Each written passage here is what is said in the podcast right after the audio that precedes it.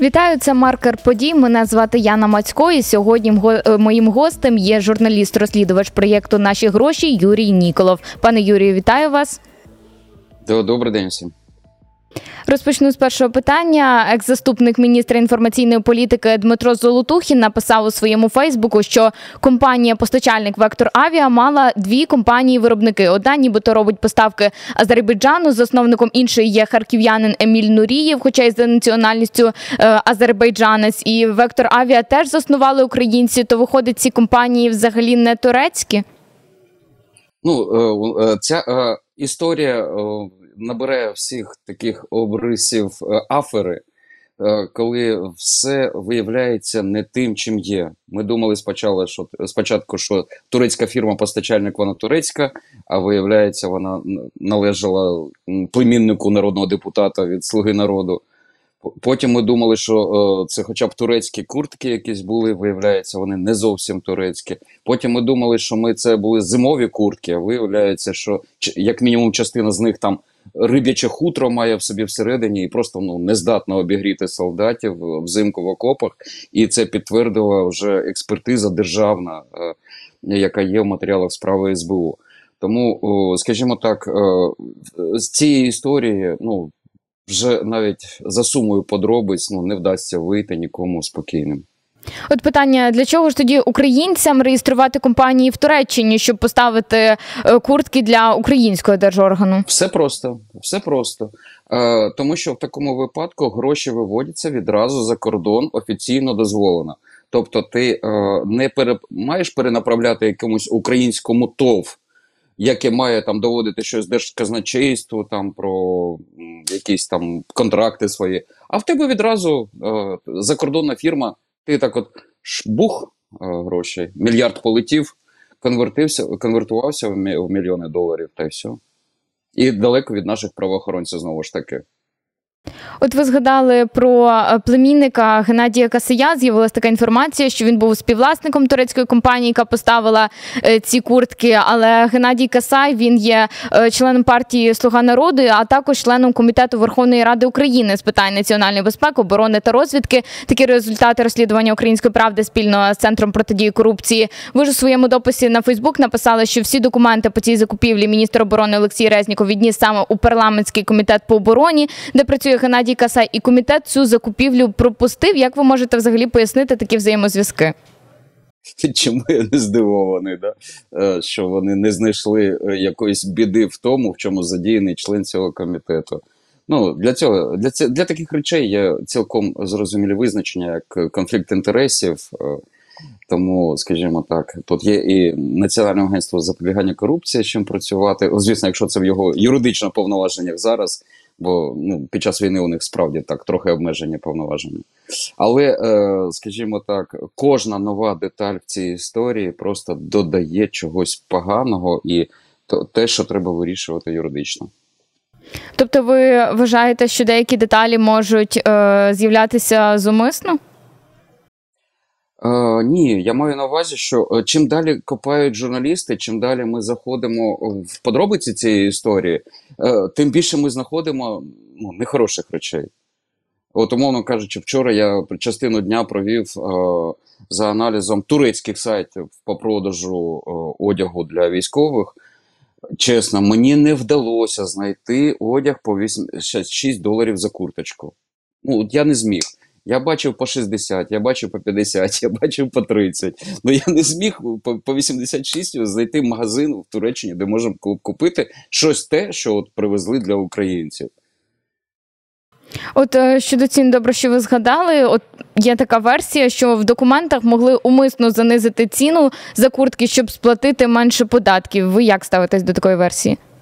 Мені це абсолютно наплювати. Це, е, умовно кажучи, бізнес прийшов для світ для того, щоб там заробляти гешефт. Е, я слідкую за державними коштами українських платників податків. Я слідкую за тим, як ці гроші тринькають. Е, і коли я бачу куртки по 86 доларів, які не витримують навіть слова зимова у себе в назві, то е, для мене, скажімо так, історія перетворюється в те, що представники Міністерства оборони е, е, витратили неефективно, як мінімум, наші гроші. Тому, а що там уже в Туреччині? Ну, це їхні проблеми абсолютно. Тобто, ще раз, історія йде про те, що розкрадаються наші гроші. От е, інвойс, що ви опублікували, який став е, підґрунтям для вашого розслідування, чи може бути таке, що е, документи не справжні? Тобто, чи наскільки ви впевнені в їх справжності, чи, наприклад, може бути таке, що вони походять від росіян спеціально підроблені, щоб взагалі підсилити все ІПСО про корупцію в Україні? Ну, це було б занадто круто. От якби ні, звісно, цього виключати не можна, да але тоді е, доведеться врахувати, що вони змогли вкинути ці документи через країни Євросоюзу, звідки вони потрапили вже й до України. Uh, і, скажімо так, попередні виходки росіян, які робили ІПСО проти України, ну не були аж такими витонченими. І по-друге, uh, знавці митних правил, в тому числі турецьких баз, вони Е, ну, підтверджують справжність цих інвойсів. І по-друге, навіть саме Міністерство оборони нічого не спростовує в цьому плані. Воно просто робить вигляд, що ми не розуміємо, звідки то до нас потрапило. От е, міністр оборони Олексій Резніков на тлі звинувачень в закупівлі та постачанні літніх курток замість зимових запропонував парі. Якщо виявиться, що це правда, то він подасть у відставку. Як ви вважаєте, чи взагалі допустимо так реагувати нашим офіційним особам?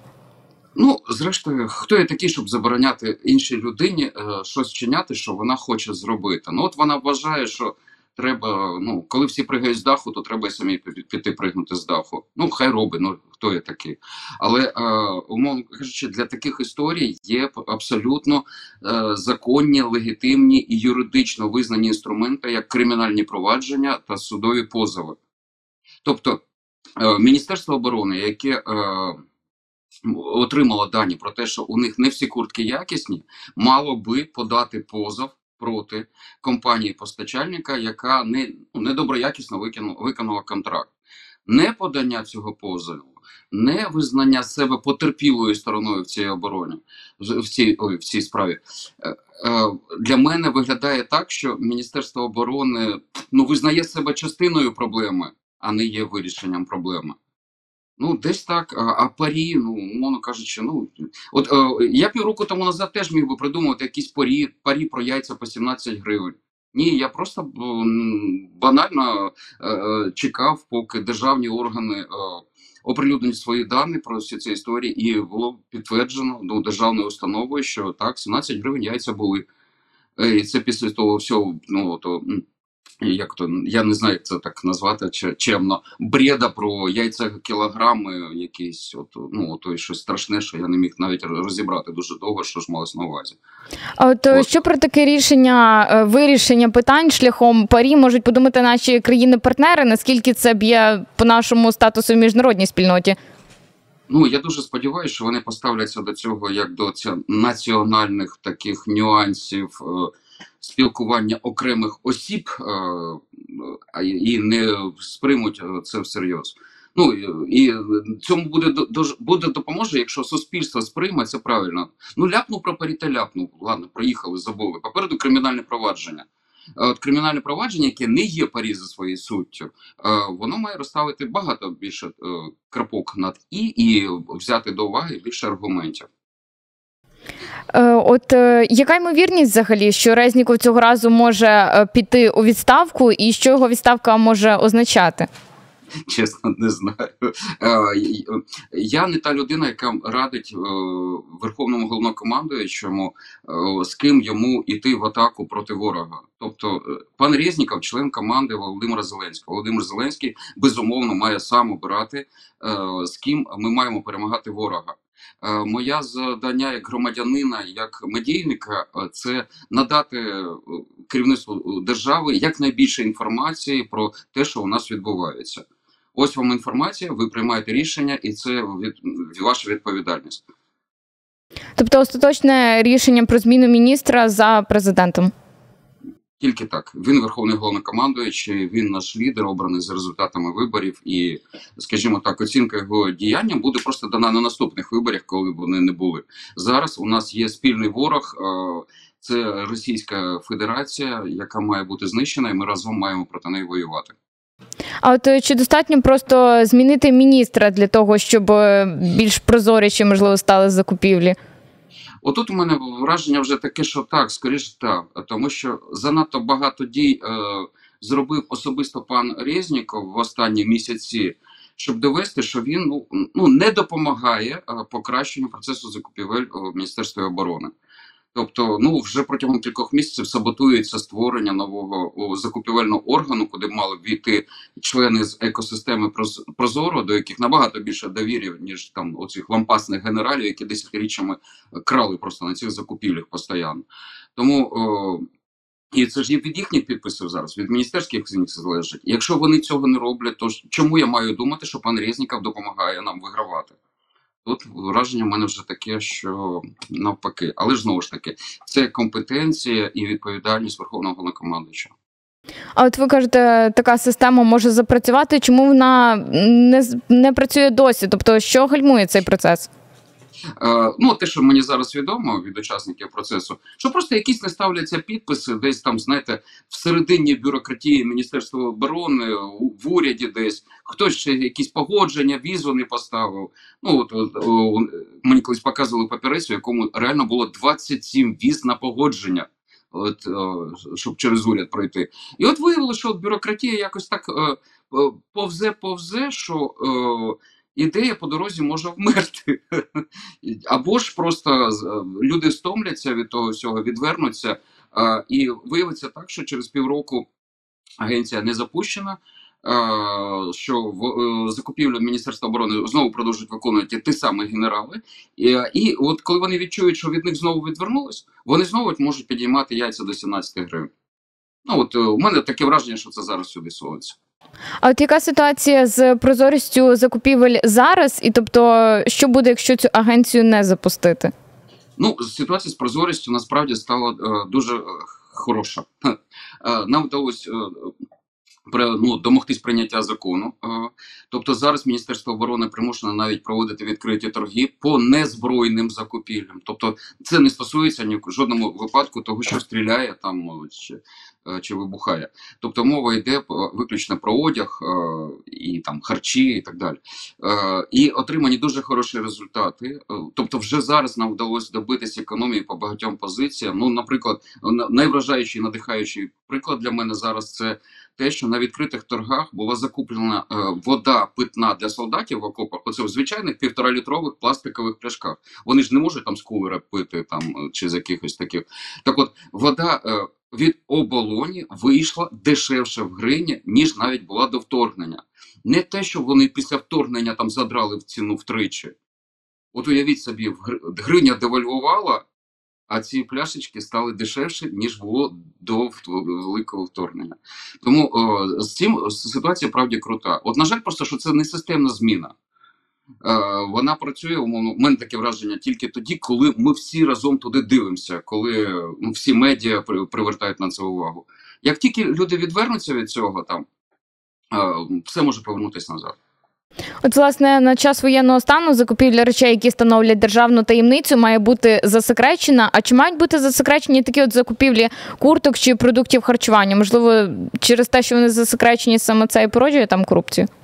Е, Ну, певним чином є, звісно, елементи секретності. Е, Ну, ні в якому разі ми не маємо видавати ворогу, е, скільки в якому населеному пункті стоїть наших бійців, що можна вирахувати по, ну там, умовно кажучи, по кількості картоплі, яку там треба привезти там в місто Краматорськ чи якесь інше будь-яке фрон- прифронтове місце. Це тут я абсолютно погоджуюсь, і цей закон, до речі, цього не примушує. Тобто ніяких відкритих таких даних немає. Те, що зараз відкрито, ну це в принципі десь е, хороший баланс е, між прозорістю і військовою таємницею. А що зараз відкрито? Можете, будь ласка, конкретніше? Е, Зараз, якщо зайти в Прозоро, то будь-хто може побачити фірму переможця, яка отримала той чи інший підряд на поставку Міністерства оборони незбройних товарів. Тобто, наголошую, жодної зброї, ніяких гранат, снарядів, мін, там танків, нічого такого. Е, Тобто, зараз це е, тільки видно е, одяг. Ну, от, наприклад, буде написано зимова куртка е, для бійців е, по такій-то ціні. Постачальник ну, така-то фірма, ну терміни е, і, і е, там поставки, адреси поставок, все закрито. Цього немає. Тобто і розкривається зараз виключно комерційна таємна е, ціна за одиницю товару. От Тим часом президент Володимир Зеленський е, нещодавно запропонував прирівнювати корупцію під час воєнного стану до державної зради. Що може змінитися, якщо такі зміни введуть?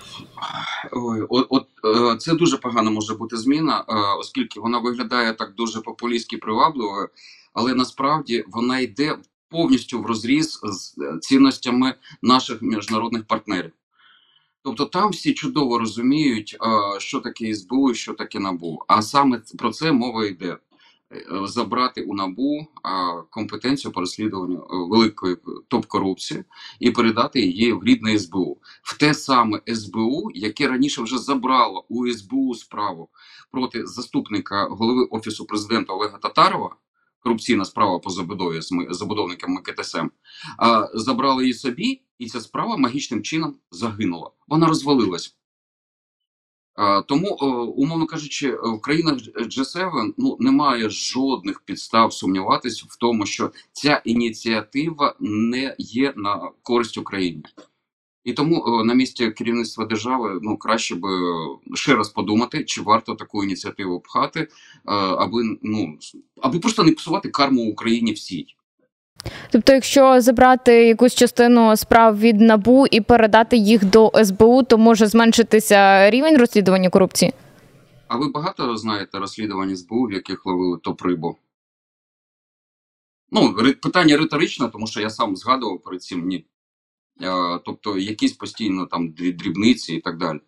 Е, просто і навіть за всю історію, от навіть до створення набу, е, кого СБУ такого піймало, щоб ми могли вважати, що там орган створений для боротьби з корупцією. Я просто постійно якось згадую абсолютно інші історії про те, як СБУшники дахують якусь корупційну схему, як збирають якісь побори з бізнесменів, там як розвалюються якісь справи.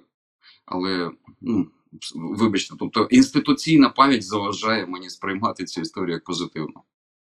Е, зрозуміло. Водночас Міністерство оборони також розпочало підготовку е, судових позовів до медіа та осіб, які навмисно поширюють нібито неправдиві відомості про закупівлю зимових курток для наших військових. Для чого це роблять? Ну, не знаю, поки що ж є тільки заява. Я як отримую цей позов, ну хоч почитаю, зрозумію, про що там де мова. Тобто, е, подача судового позову це абсолютно нормальний процес. Е, тобто, людина, яка вважає, що її там незаслужено образили, там якусь неправду про неї сказала, вона абсолютно має право судитися. І Е, таких позовів ну, в моїй журналістській історії ну, було багато. Е, до цього моменту ми вигравали всі позови, оскільки наші розслідування завжди ґрунтувалися на документах, ну на фактовій стороні історії. Е, я навіть от слово корупція у себе у своїх статтях не вживаю, аби ну, хтось не відчув, що я його незаслужено ще без вир до вироку в суді, я його вже називаю корупціонером. Тому йой най буде. А як ви вважаєте, чи можливо таке, що Міністерство оборони таким чином якось намагається тиснути на журналістів? Тиск? Ну, злякатись тиску? Ну, мене це не лякає. Ну, Якщо когось лякає, ну окей, для когось е, хай. Е, ну, умовно кажучи, я зі своїм досвідом роботи в професії абсолютно розумію, що судово, поз, е, судові позови це нормальна частина нашої роботи. Тому тут нема чого лякатись, просто ти журналіст маєш на березі бути переконаний і впевнений в тому, що ти робиш. І от на завершення, як ви вважаєте, чим завершиться розслідування скандальної закупівлі курток? Я не знаю, чим завершиться. Про це знає виключно Верховний головнокомандуючий. Я я єдине, що можу говорити, це чим я сподіваюся, що воно завершиться, чим би я хотів, щоб воно завершилось.